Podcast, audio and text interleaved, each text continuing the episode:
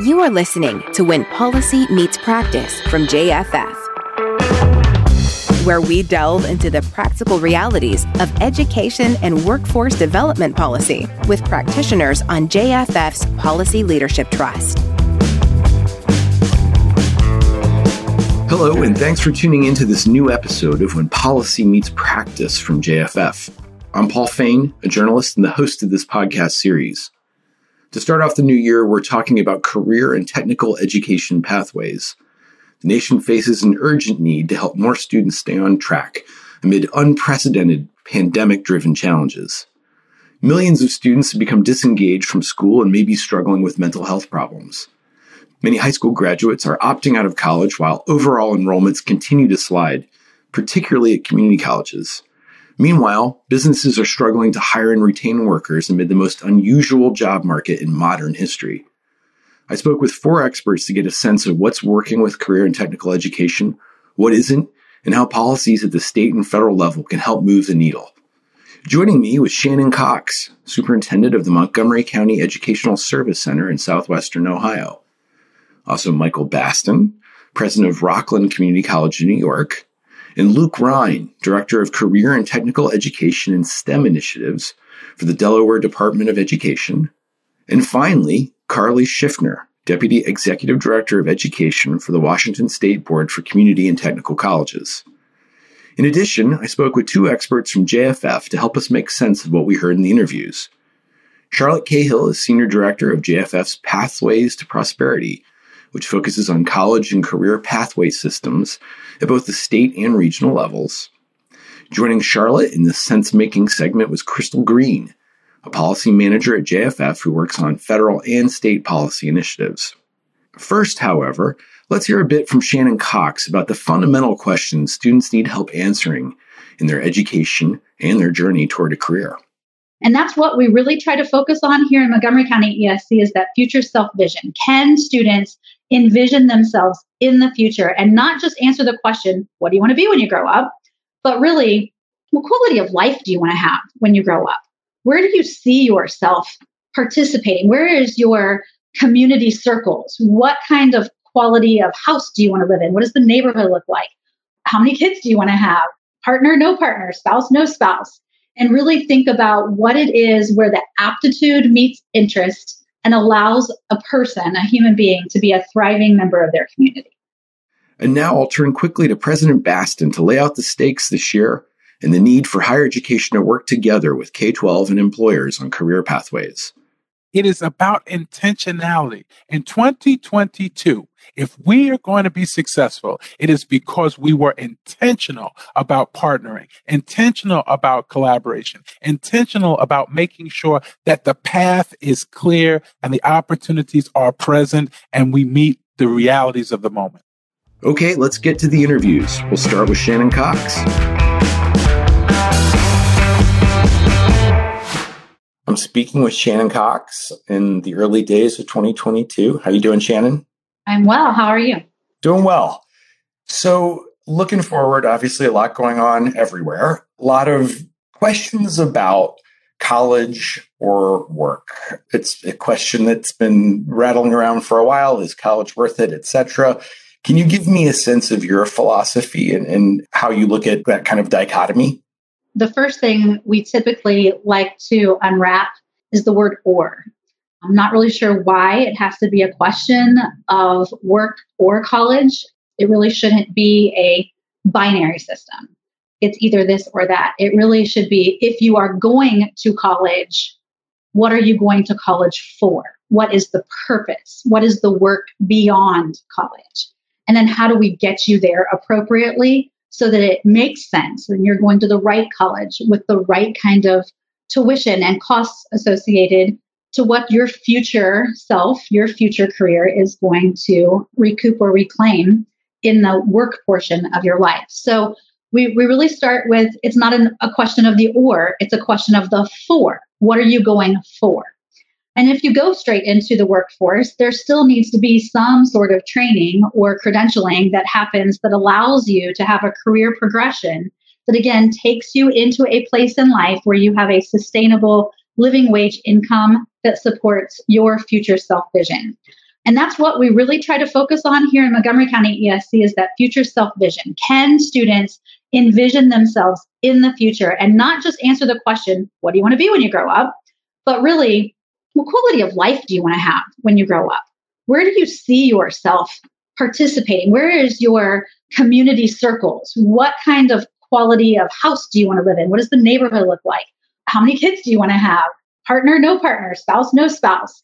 And really think about what it is where the aptitude meets interest and allows a person, a human being, to be a thriving member of their community. So it's a question of the for, not the or. Really well said. I feel like in my reporting in the crisis, that lack of asking the big questions of who are you, who do you want to be, is a, a common theme. We don't do enough of that in society. But I know to do that right, you've got to start early. Can you talk about how early and, and how do you kind of knit this throughout a student's journey?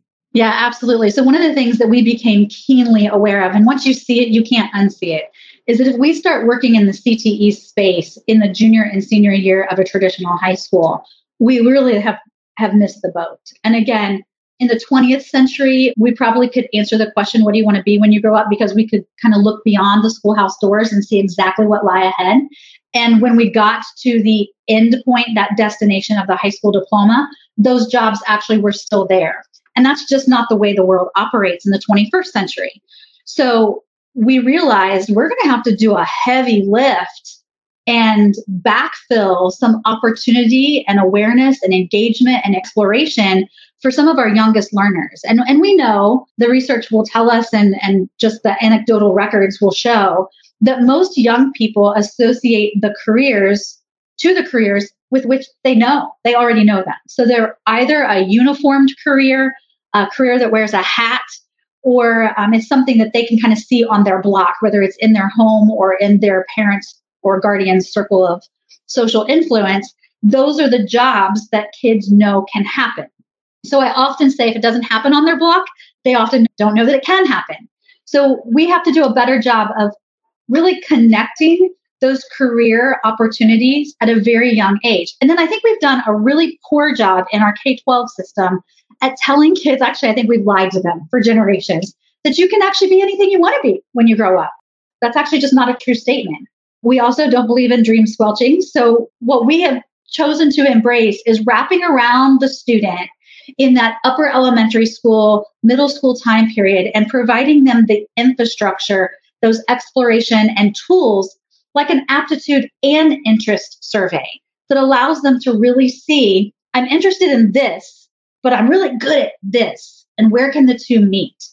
And then providing opportunities to let them explore and try that out. We don't want college to be a very expensive career exploration. So it's really important that we provide a system of CTE experiences that are outside of just the junior and senior year of that traditional high school experience. I really like the pragmatism of, of your approach here. Obviously, employers are struggling with hires and quits. We're in the middle of the great resignation. Can you talk a little bit about how employers are doing more to, to work with K 12 in this space? Yes. So here in our region, what we've really put focus on when when working with employers and, and asking them to partner with us is again unwrapping that word partnership. What does that mean? Back in the day, so to speak, a company would hand a check to a school district.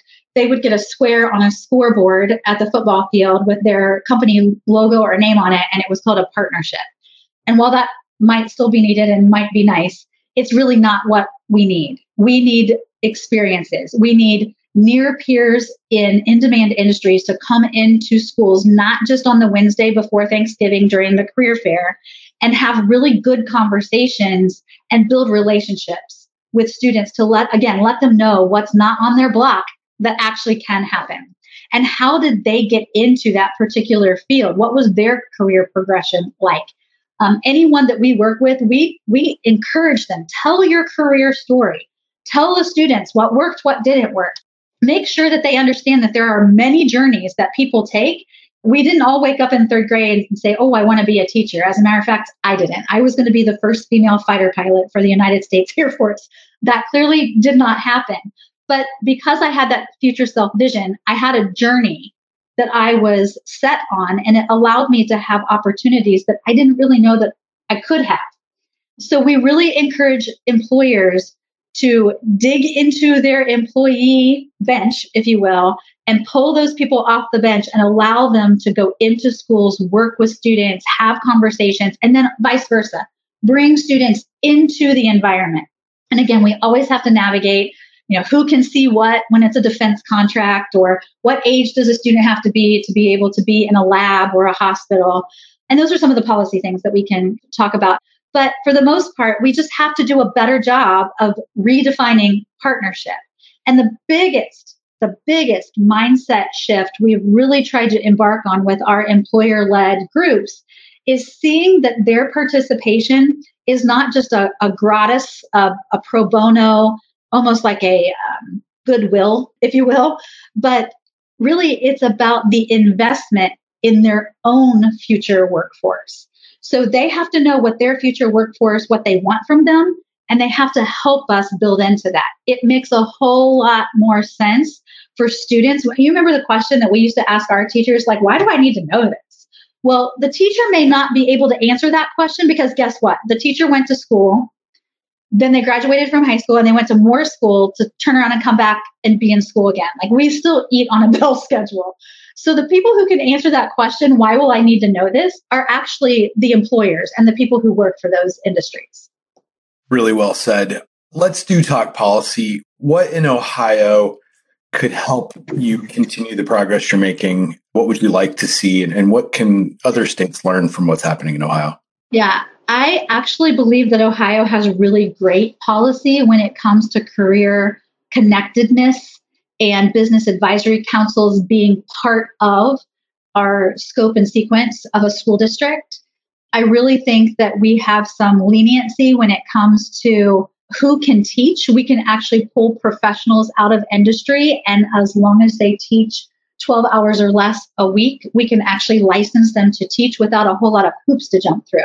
Now, there's certainly things we can do better. For instance, all of the policy and practices that Ohio has in play, they're typically seen in isolation. They were put in place because we needed A, when really we need to string those letters together. If you put A, B, and C together, think of the infrastructure and the impact that one can make in a district.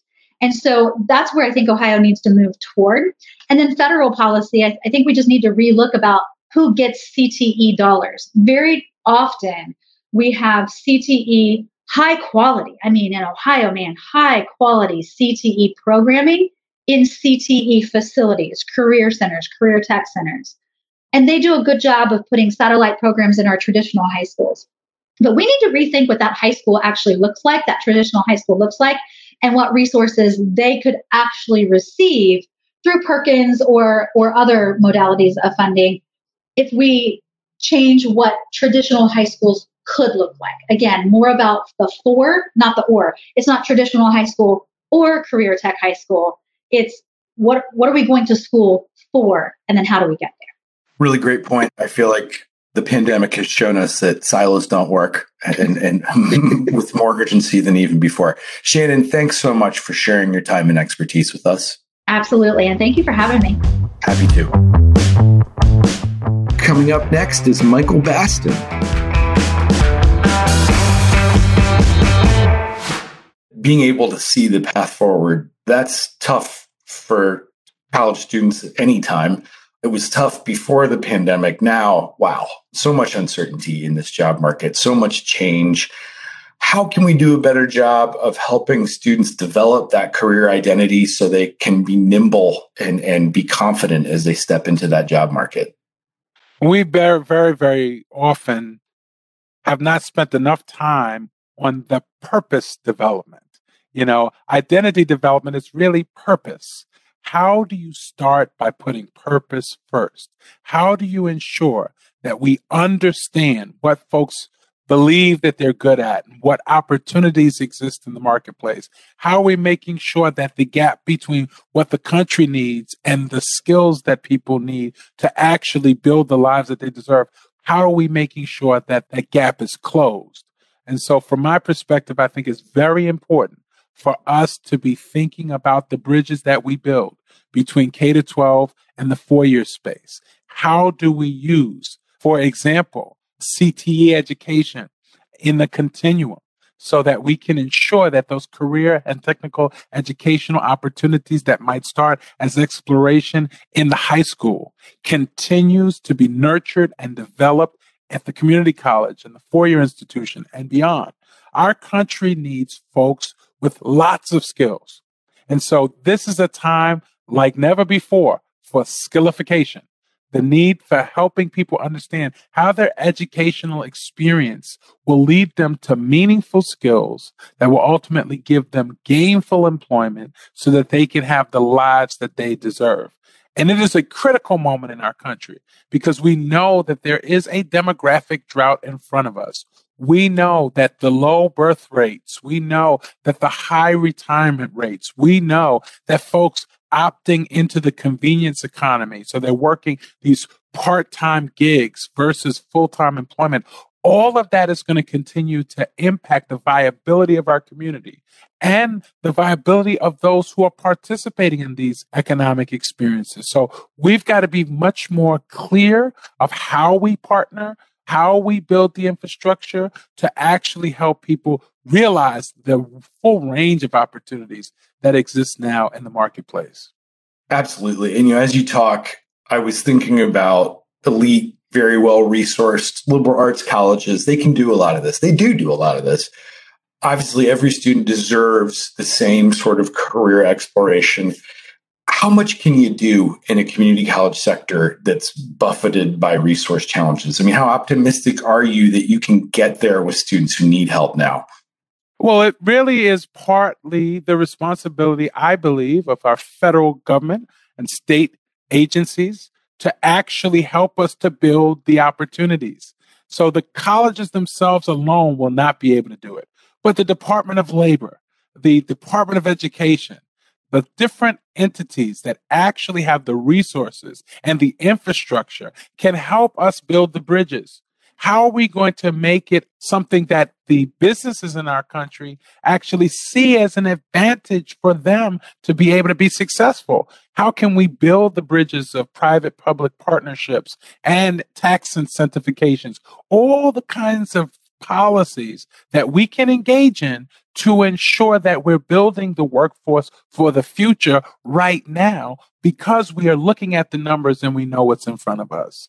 That's going to be critical now that we have to be very intentional about the different disparate offices of our federal and state governments working in alignment at the local level so that we can actually begin to bridge some of these gaps. 100%. Speaking about coordination, this is a challenge that you've been working on for a long time. We all have getting K 12 and higher ed and employers to be better coordinated. Where are things right now in this crazy time? Uh, obviously, a lot of urgency to do better, but how can we?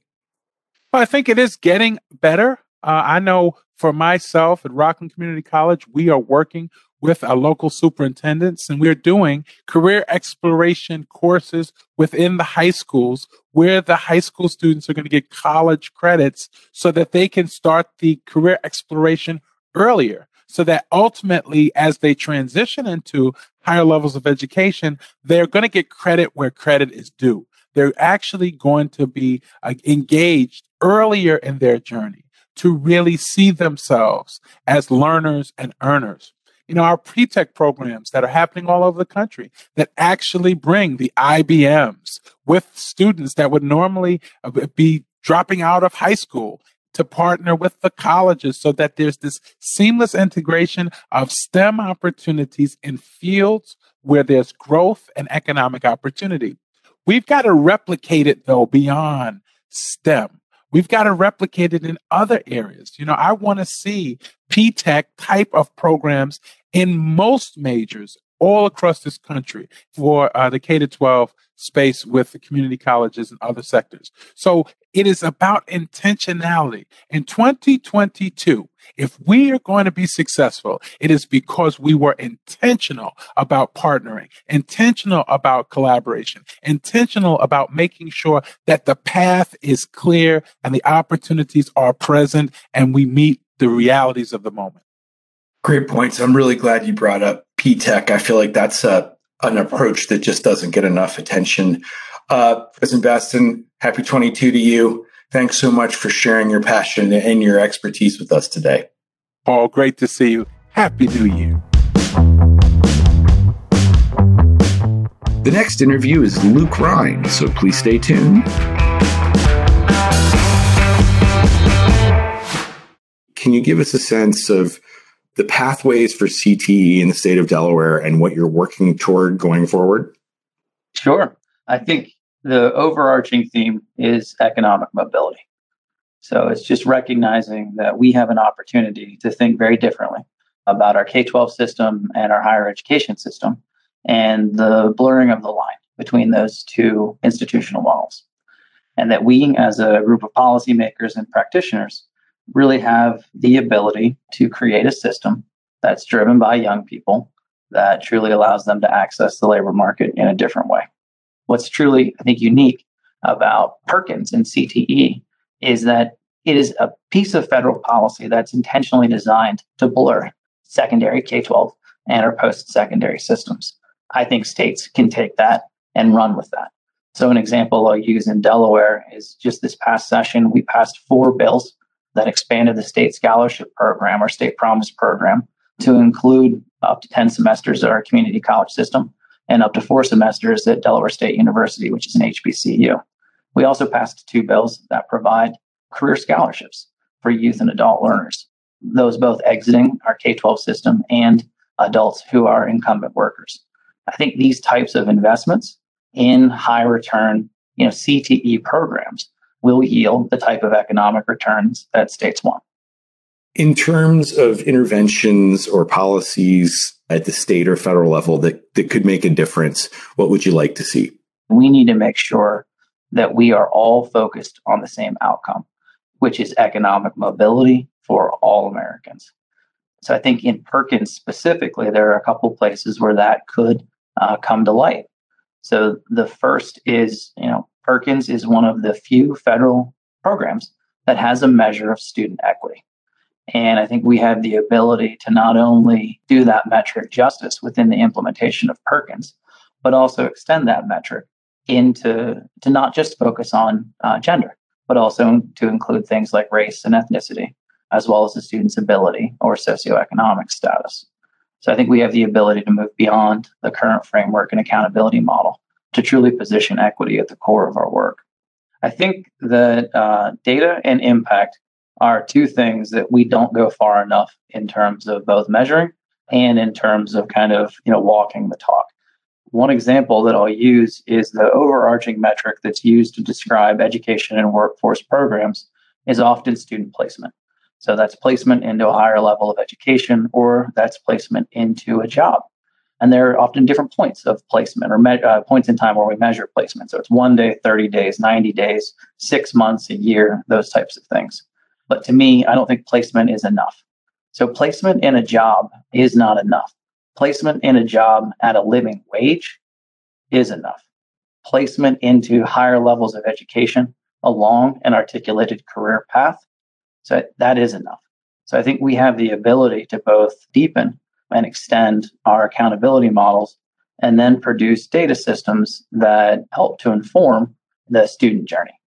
So I think it goes without saying that as a society, we're not there in terms of providing the necessary information to young people to make these critical decisions about their pathways to careers. What can be done to help a state like Delaware get that information out in a way that can be consumed from a federal policy standpoint to industry registries? I mean, what, you, what would you like to see? What's in development that might help? At the federal level, I think the big thing is we need big actors to take on big responsibilities. A state like Delaware or states in general are not going to be able to solve the articulation of things like industry credentials to wages. So, what credentials carry the greatest wage benefit or the greatest return on investment? Credential data also isn't captured universally across states.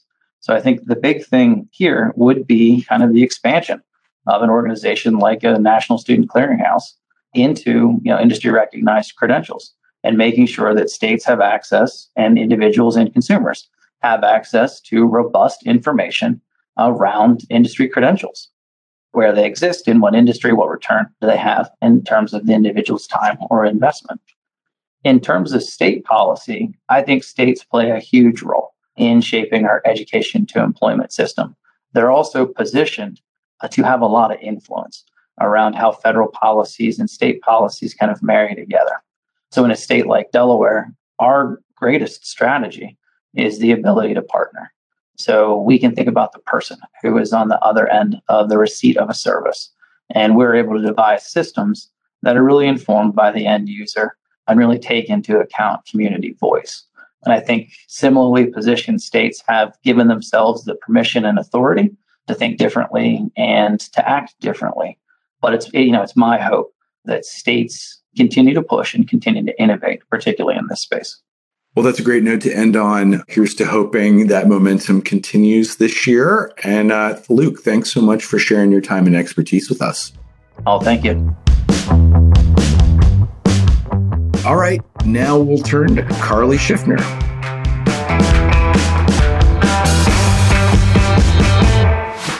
Obviously, we've heard a lot about the need for more development of both pathways to colleges and careers. Not often in tandem. I feel like the debate often breaks down of alternatives, diverging pathways, but I, I gather that's not really the experience that you've had in Washington in Washington State, between the community colleges, there are the you know our K twelve partners and our business industry partners, as well as our four year university partners, and the community and technical colleges really are the glue, if you will, in our system that have successfully bridged career and college options, not as an or, but as an and. And so I feel like we here in Washington State have worked to really strengthen partnerships to create a discoverable and well known pipeline that leads to many options for students in our state. The beginning of this pipeline, how early do you need to start? And can you give us a sense of what it looks like for the very beginning, uh, how those options first start to surface so that students can see everything from a short term certificate up to a bachelor's or beyond? Great question. I think we are here in Washington State working on creating that awareness much earlier than high school. And so we're working to focus on our engagement with middle school age students. And we have started a program in Washington State in 2017 under the leadership of Governor Jay Inslee, created Career Connect Washington. And Career Connect Washington was really the idea, really the concept of creating awareness and hands on opportunities for students starting as early as middle school to get an understanding and to get awareness about what career options are possible here in Washington state and beyond. And so Career Connect Washington has really it's an umbrella for a number of programs that expose junior high and high school students to career options through varying levels of engagement. And so the part that, that intersects predominantly with community and technical colleges is the Career Launch Program. So, college and high school dual credit programs can be endorsed as Career Launch if they involve a paid work experience and if the program leads to earning college credits or credential like a certificate or an associate degree. So, our college programs that have been endorsed, there's, I think, over, gosh, we're over 80 now of career launch endorsed programs in the state. They are only endorsed if they have that guarantee by industry of a paid work experience for our students. And so we bring together business, industry, and labor partners to be part of that approval process for the endorsement piece of career launch programming because we want to make sure that all aspects whether it be higher ed, whether it be K 12, or whether it be business and labor, are in, we want to make sure that everyone is involved with the development and the education of our students. So I'm thinking with the industry involvement early, you're able to give students a realistic sense of what's possible. I mean, I know that particularly in the pandemic, it's hard to know what's possible career wise for anybody. Things are changing so fast. There's so much flux in the system, but a lot of states have struggled to communicate what really CTE looks like in today's world. I think uh, those kind of mistaken impressions of it being dirty jobs, low paying jobs. Have you been able to make some headway in that kind of career exploration and education about the jobs themselves? Absolutely. I think it's definitely had a positive impact on our students who have been involved in our career launch program, especially our first generation students. Many of our first generation students are coming to college without a college going background, without a college going culture in their homes. And so when they come to us, they really might have heard from friends or have seen a few examples of careers or what's possible. But once they get into a career launch program, there is, you know, they're seeing and experiencing several additional career pathway possibilities. And so a student um, that I recently met with who was out of um, the Tri Cities had initially gone to Columbia Basin College to work on an ag science degree. And she found a whole different pathway through her career launch endorsed program experience and is now really narrowing in on food science in a different way. And so she is an example of when we've talked to her and have had interviews with her, she has said, Oh my goodness, I had no idea that, you know, there were all of these other options that I could do in the field of agriculture. And so agriculture isn't just, you know, as you mentioned, a dirty job, but it is not just about being in the field. There's so much science behind it and so much business behind it. And she just didn't have that understanding until she involved herself with or got involved with a career launch endorsed program. So I think it is making a difference. It is also providing examples of students who are getting into the program who are also reaching back and saying, hey, sisters, brothers, other folks, friends that are not in college, here are some options and here's what I'm doing. And so it's a real recruitment tool. It's a real magnet for other students to to become involved with a career launch endorsed program that will allow them to think differently about their future and about how to pursue college and how to pursue a career. For the policy folks listening, what are some of the key principles you'd like to see at the federal or state level to help really scale up what's working well? I think if there was a magic wand moment, I would really recommend statewide approaches to career and technical education alignment. So, graduation requirements are different throughout our state in Washington. And so, how do we incorporate a statewide systematic approach to incorporating career and technical education so it is aligned with a graduation pathway and is considered equal to. So I really think some thinking on a statewide approach to alignment would be helpful. I also think furthering investments into opportunities, like as we mentioned with Career Connect Washington, one of the things that we have found is that we really need investments in equipment, uh, both at the K 12 and the higher education sectors. And we need that investment in equipment and in wraparound services. So our students have the latest hands-on experiences with the technology that they'll be embracing in their career paths, but also so we have them feel that they don't need to step out. So the services that we can support them, whether it be food or housing, we need to be thinking about how we can do that so they aren't having to step out and they don't have to continue to swirl in between or choose, I should say, between um, a college or a career or just putting food on the table. Well, Carly, thanks for talking this through. For folks who don't know, Washington really is ahead of the pack in this work, I know. So we'll be watching what comes next as we all move into this pandemic adjacent era. But I appreciate your time today. Thank you so much, Paul. It was a joy, and I enjoyed our conversation. Thanks for sticking with us. Now that we've heard from four folks around the country, I'm going to chat with our experts from JFF to help make sense of the important points we heard. I'm here speaking virtually with Charlotte and Crystal to help us make sense of what we heard. A really fascinating interviews about a pivotal moment, I think, and I think we all can agree, for career education in this country. A lot to digest. Let's start with Charlotte with what are some of the key takeaways you heard?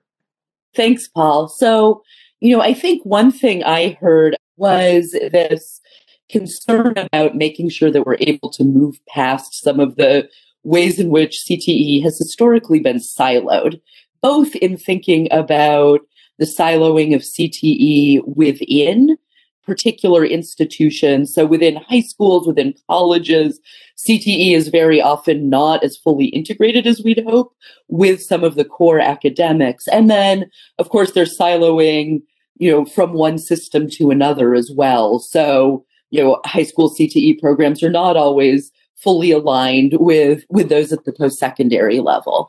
And I think something, one reflection I'd add there is I think that that's something that has been encouraged in some ways by the way federal policy and funding flows to CTE have historically been structured. So if we think about Perkins, which provides both federal guidance and funding for CTE across the country, there's a split in Perkins funding. Some goes to secondary and some goes to post secondary.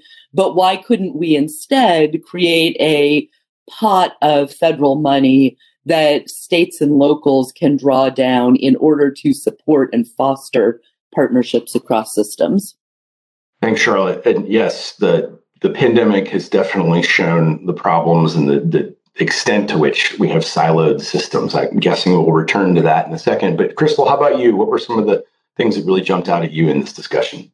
Yeah, I think, you know, along those same lines, in order to really deconstruct these existing silos of CTE that Charlotte mentioned and the policies and practices set in place that perpetuates this behavior, you know, I believe it is necessary to really address and resolve this long-standing false dichotomy, right, between college and career.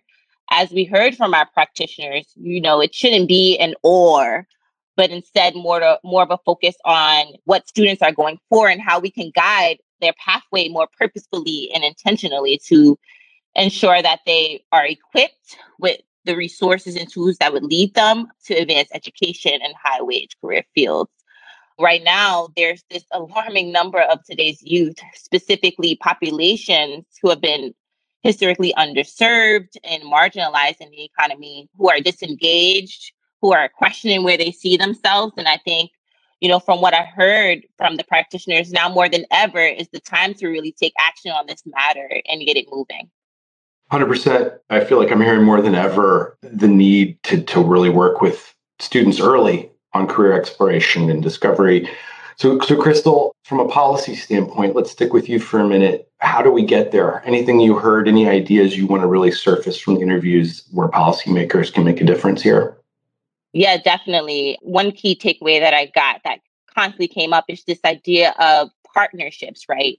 To really kind of embrace these boundaries between high school, college, and career. There's really this need to like blur the lines. We need strong partnerships between secondary, between post secondary, as well as with policymakers. And they cannot, these sectors cannot do it alone. They have to work together. And I believe that's why it was really important for the JFF team, right, to just convene this group of leading practitioners in the K 12 space as well as post secondary education space to co develop these federal and state policy recs really focused on the role that CTE can play in that early exposure that you mentioned, Paul, to prepare all youth for um, successful and meaningful careers with that being said, you know, just reflecting on that conversation with these practitioners, they did kind of come up with these five promising approaches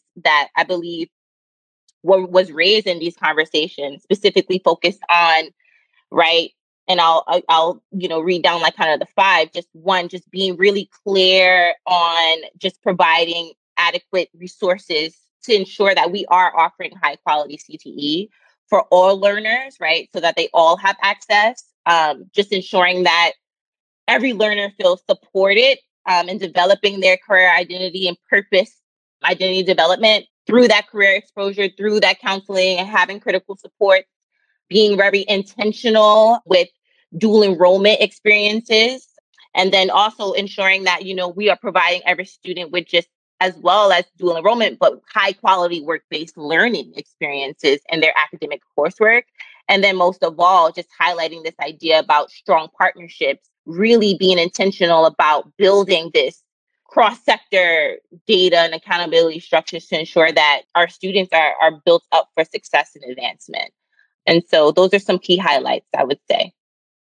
Thanks for that. Let's turn to Charlotte. We're in a, a bit of a pause, I, I guess you could say, uh, in federal policy right now. Lots of things happening at the state level. How can those policies help knock down silos? Sure. So I, you know, I, I really agree with uh, some of Crystal's points about building partnerships. And I think something that often gets overlooked as, as we think about policy is that it is not reasonable or realistic. I would suggest to expect partnerships to take hold at a regional or local level when those same kinds of cross sector partnerships aren't being reflected by federal and state agencies.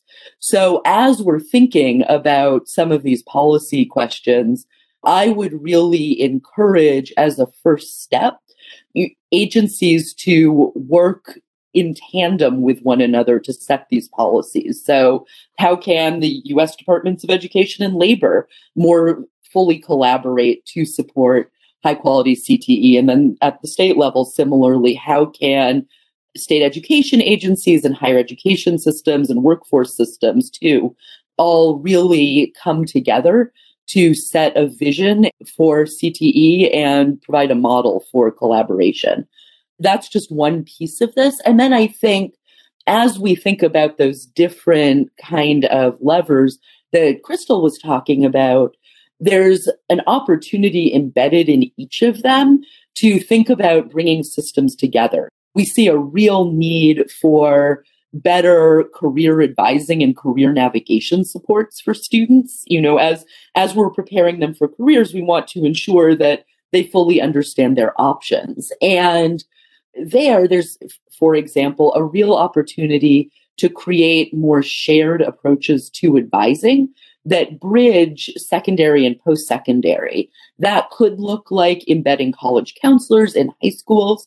It could look like secondary and post secondary institutions coming together to develop advising frameworks and continua that cross secondary and post secondary. And there are tons of opportunities to incentivize and support that kind of work in policy.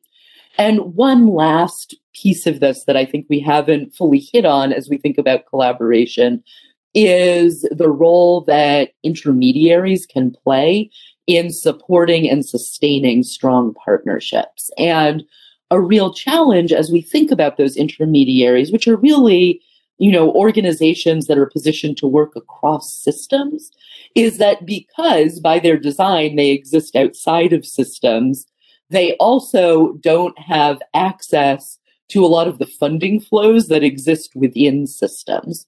So I think a really critical opportunity as, as we think about policy is to find ways to better support intermediaries, whether that's through opening up eligibility for existing funding or creating new funding streams to support intermediaries and the important work they do.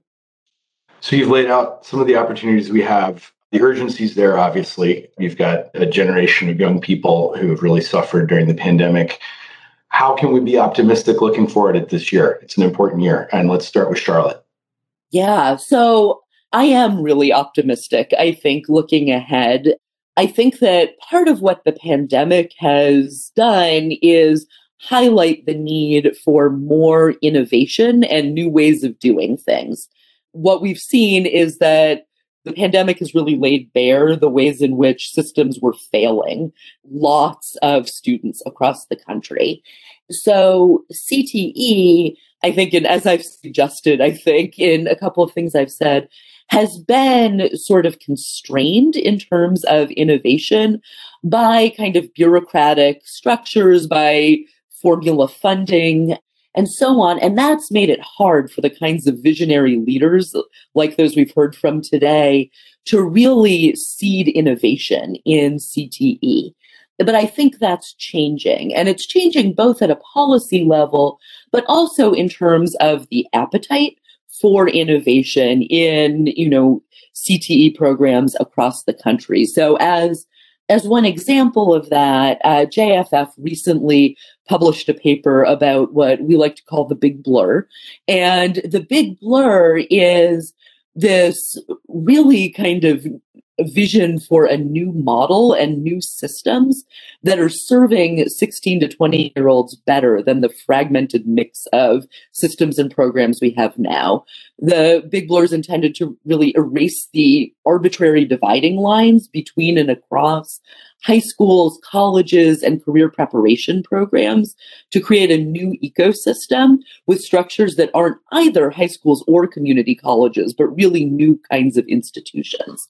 So clearly, that's something that um, is is pushing the boundaries in a lot of ways as an idea, and we've seen a really positive response to this idea as we've spoken with folks across the country. So I offer that just as an example of the ways in which I think we're seeing an increased kind of determination to find new ways of doing things and to build innovative systems that are serving students better.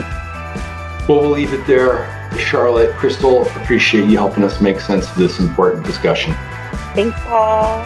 Thank you. Great to talk to you.